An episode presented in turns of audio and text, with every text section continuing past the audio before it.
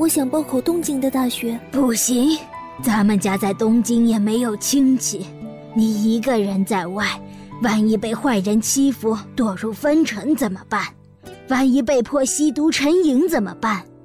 万一被杀害，你叫我们怎么办？你们大城市二十四小时看多了吧？我不管，我就是要去东京。东京有什么好？你想学的专业，县里的大学不是也有吗？你如果觉得住在家里不方便，可以租学校附近的公寓啊。有什么事也能马上回来，这样不是更让人放心吗？怎么可能放心？留在这个小镇上，我就只能战战兢兢的生活。唉，那好吧，不过你不能一个人租公寓，必须租学生宿舍。我终于可以从未伏法的嫌疑人的视线里消失了。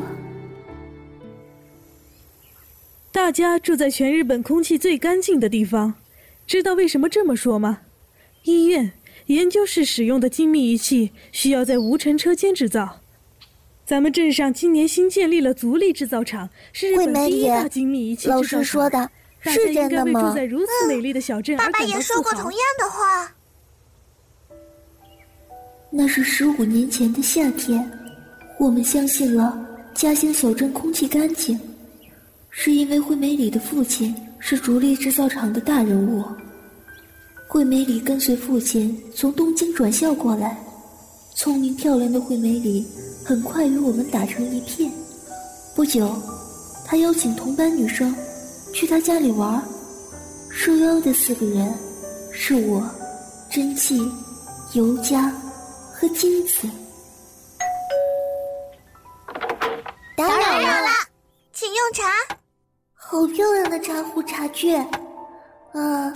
水果馅饼也很好吃，可是除了草莓，其他的水果我都不认识。一会儿我们玩芭比娃娃吧。啊，好可爱！啊，惠美里今天的衣服和芭比娃娃的一样。嗯，涩谷有专卖和芭比同样衣服的商店。这件衣服是我妈妈去年买给我的，真好看。嗯，一会儿。我们玩惠美里家的法国玩偶吧。啊，那是什么啊？就是每一家客厅里装在玻璃盒子里的法国玩偶。沙鹰家的玩偶超级可爱，穿着粉色的裙子，胸前的裙摆还镶着软软的纯白羽毛耶，而且长得也和沙鹰有几分相似呢。嗯，悄悄的告诉你们哦，我在人偶的右眼下点了一颗跟我一模一样的泪痣。真的吗？还是芭比娃娃好。尤佳这边，惠美你这边。喂，大家打扰一下。那是一个身穿黄绿色工作服、头上缠着白毛巾的男人。他捡起滚在地上的球，脸上带着笑容。哎，那个叔叔来检修游泳馆的更衣室的气扇。结果忘了带梯子，需要拧一颗螺丝。我可以把你们扛在肩上，谁来帮我一下？我个子最小，最合适。你够不着换气扇怎么办？我个子高，我去吧。你们俩会拧螺丝吗？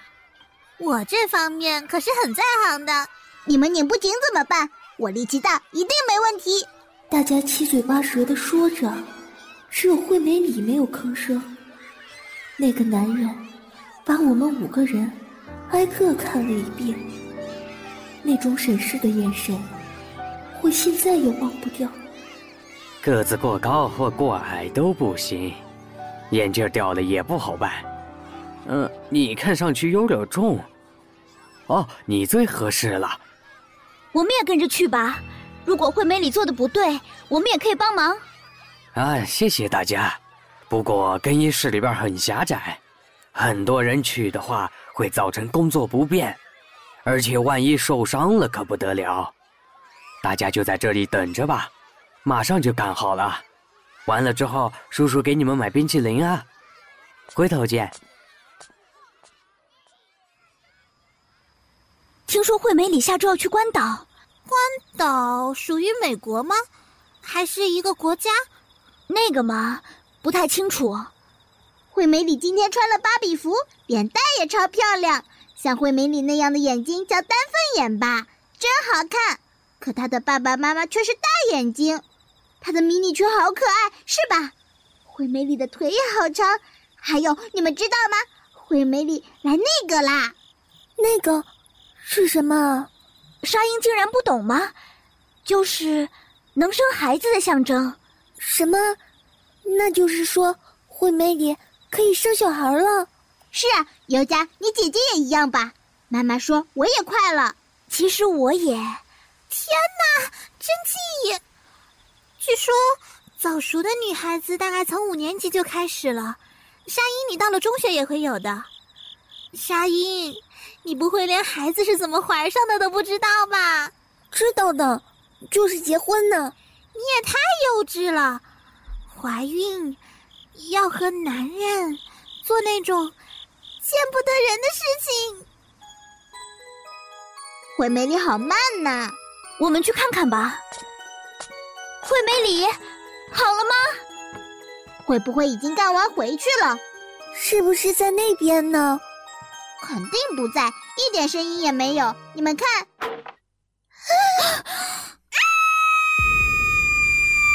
惠美里头朝着门口，倒在铺在玉殿的地板中间。惠美里，不得了了，赶紧去叫人。金子跑得快，你去惠美里家啊。有家去派出所，我找老师过来。上一手在这儿。大家都走了。有我一个人在游泳池旁的更衣室里，我看了看惠美里，发现血沿着她的大腿流下。我忽然很恐惧，飞快的跑出更衣室。眼前的游泳池也变得恐怖起来。我看着微波荡漾的水面，感觉像要被吸进去。渐渐的，我被幻觉包围了。我闭着眼睛，塞住耳朵，抱起头，蹲在地上，撕心裂肺的大叫：“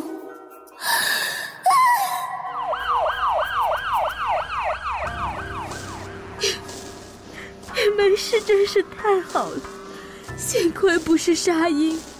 虽然遭遇了那样的事。”我们也给警方提供了充分的证词，只是最需要弄清楚的一个问题：那男人的长相，我们四个人却都想不起来了。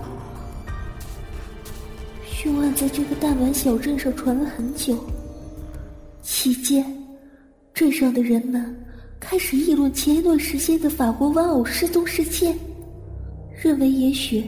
是这个镇子上，或者相邻的镇子上，有对幼女感兴趣的变态，偷走玩偶还不罢休，还要杀害像玩偶一样漂亮的女孩。可是，我却不这样认为，因为在当时几个女孩当中，最符合幼女的，是我呀。为什么会是惠美丽呢？那个男人。是在寻找含苞初放的成熟少女，我陷入了一种错觉。无论在干什么，总感觉罪犯无处不在。他从窗户缝里、建筑物背后、汽车里监视我的一举一动。我不想被杀害，为此，我不要成为大人。沙鹰。过来一下。嗯，有什么事吗，市长？你从大学毕业以后就在咱们公司，也已经第三年了。你有没有相亲的意向？啊？长期有贸易往来的公司专务董事的公子偶然看到了你，一直想和你正式认识，就托我转达，我也不好拒绝。既然这样的话，那就劳您费心了。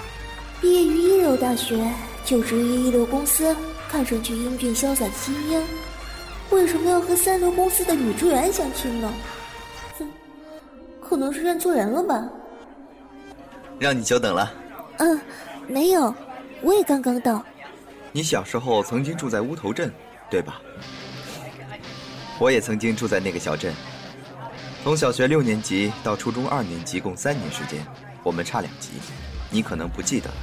小学的事情我记得，但不记得他了。他上小学六年级时，我应该正读四年级，正是足力工厂建成那年，转校生很多。嗯，太遗憾了，你还带我玩过，就是那次法国玩偶参观游，领头带我们参观的应该就是你。之后，他岔开了话题。我想，既然他在那住了三年，自然知道那次凶案，说不定还知道我也是当事人。顾及我的情绪，故意岔开了话题。你是怎么找到我的？在你们公司的新年晚会上，我以合作伙伴的身份参加的。此后，我开始和笑波约会，一周见一两次。很奇怪的是，和他在一起时，我总能摆脱恐惧。到后来会分别的时候，甚至还有些恋恋不舍，想和他再多待一会儿。他忽然求婚，是在第七次约会的时候，也是第一次拉手的日子。我要长期派驻瑞士，可以一起去吗？实在对不起。为什么？作为女人，我有缺陷。我至今二十五岁。一次例假也没有来过，因为我的内心里拒绝长大成人。我不在乎，只要和我一起去就好。当劳累一天回到家的时候，有你在，向你诉说一天的事，紧紧抱着你进入梦乡，我就觉得很幸福。可是，我们不可能有真正的婚后生活，也不可能生孩子。像您这样。有着美好前程的男士，不应该和我这种残次品结婚。你的身体变成这样，一定是受那次杀人案影响，担心自己受到迫害。可是有一点我可以保证，在新的地方没有杀人犯，而且有我保护你。嗯。婚礼可以邀请麻子夫妇吗？啊。我父亲和祖里先生是堂兄弟。自从他们失去惠美里之后，就将我视如己出。可是，他们看到我，会不会不高兴啊？不会的，他们一定会祝福我们的。沙英，你看，麻子阿姨来了。阿姨，沙英，忘记那件事，追求幸福的生活吧。嗯。婚礼后的第三天，我和孝伯踏上旅途。随着飞机逐渐升入高空，我心中充满解脱之感。新的去处没有杀人犯，而且秀伯说过他会保护我。没想到，罪犯依然存在。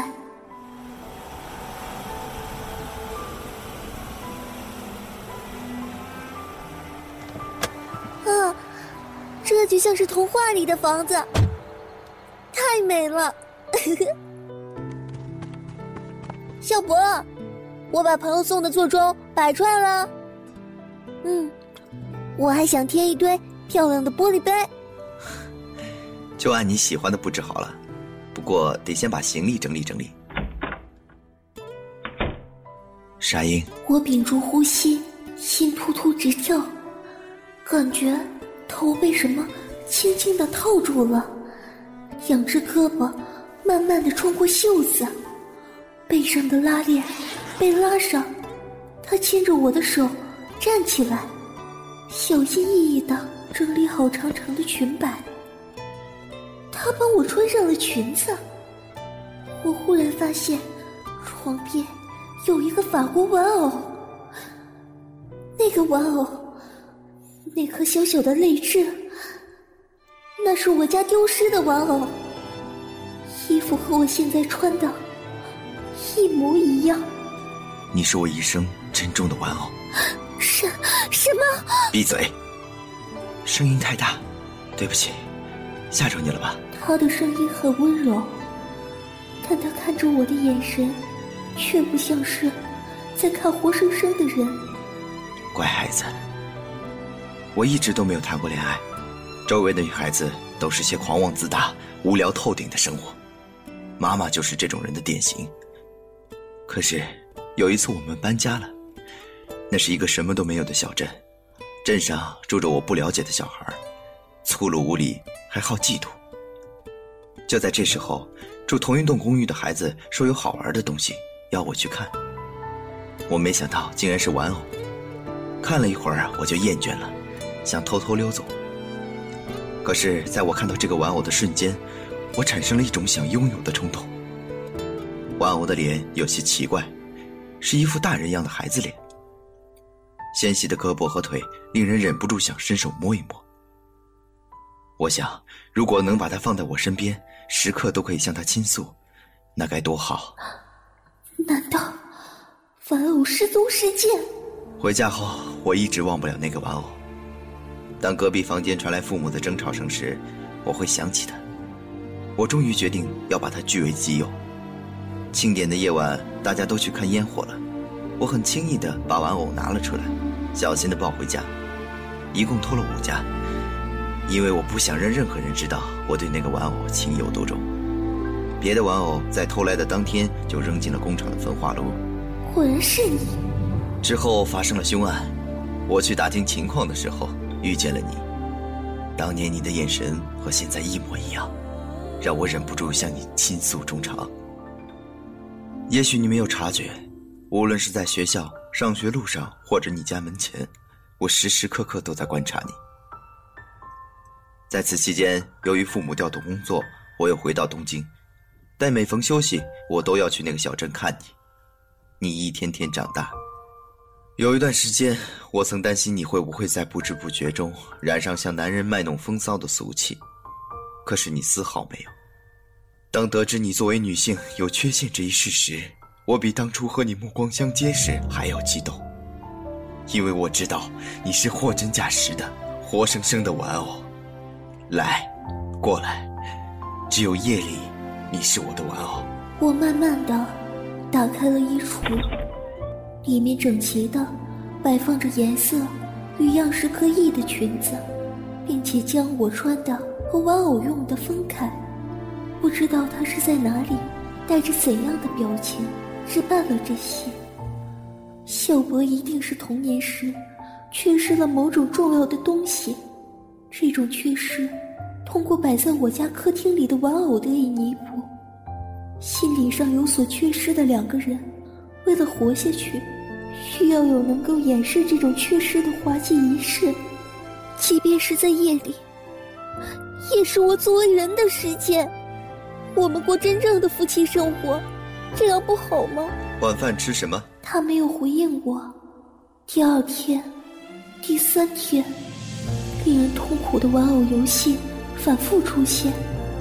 随着时间的流逝，我慢慢习惯了，开始想让他更久的抚摸我，甚至急切盼望被当作玩偶的时间到来，并且不愿意黎明来临。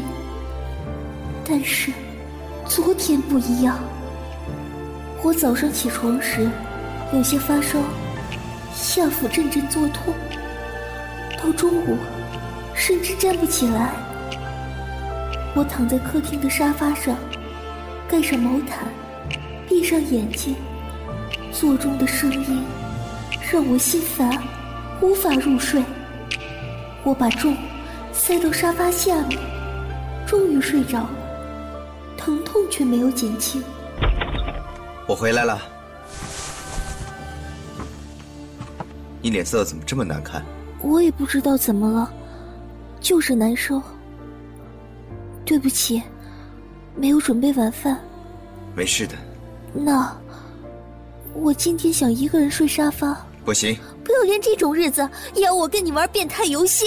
你刚才说什么？我说变态，你没发现你变态吗？给我收回你说的话，现在收回，我可以原谅你。跪下，给我道歉。就在这时。我感到两腿中间有一股又黏又热的东西流了下来，刹那间，当年发生的一切就像快进的图像，一幕幕的在我脑海中掠过。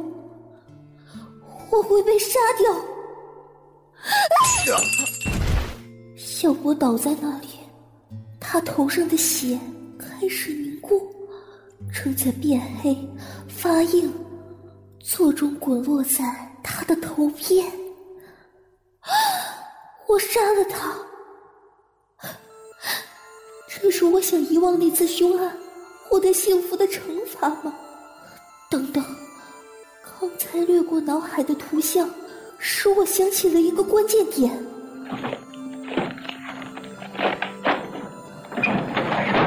我要把这些写下来，寄给麻子阿姨、麻子女士。当时我们几个人异口同声的称那个罪犯为叔叔，但那个人应该没有印象里那么大年龄，可能只有三十多岁。而且玩偶失窃事件并非他所为，虽然已经临近时效了，但是我真心希望。这一点能成为有力的线索，促使案件告破。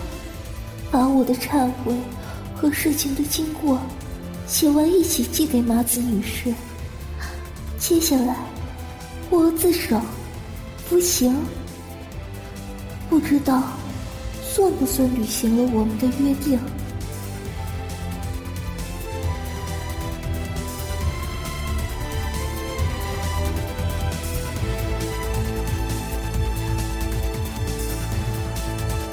本剧由生生不息配音社荣誉出品。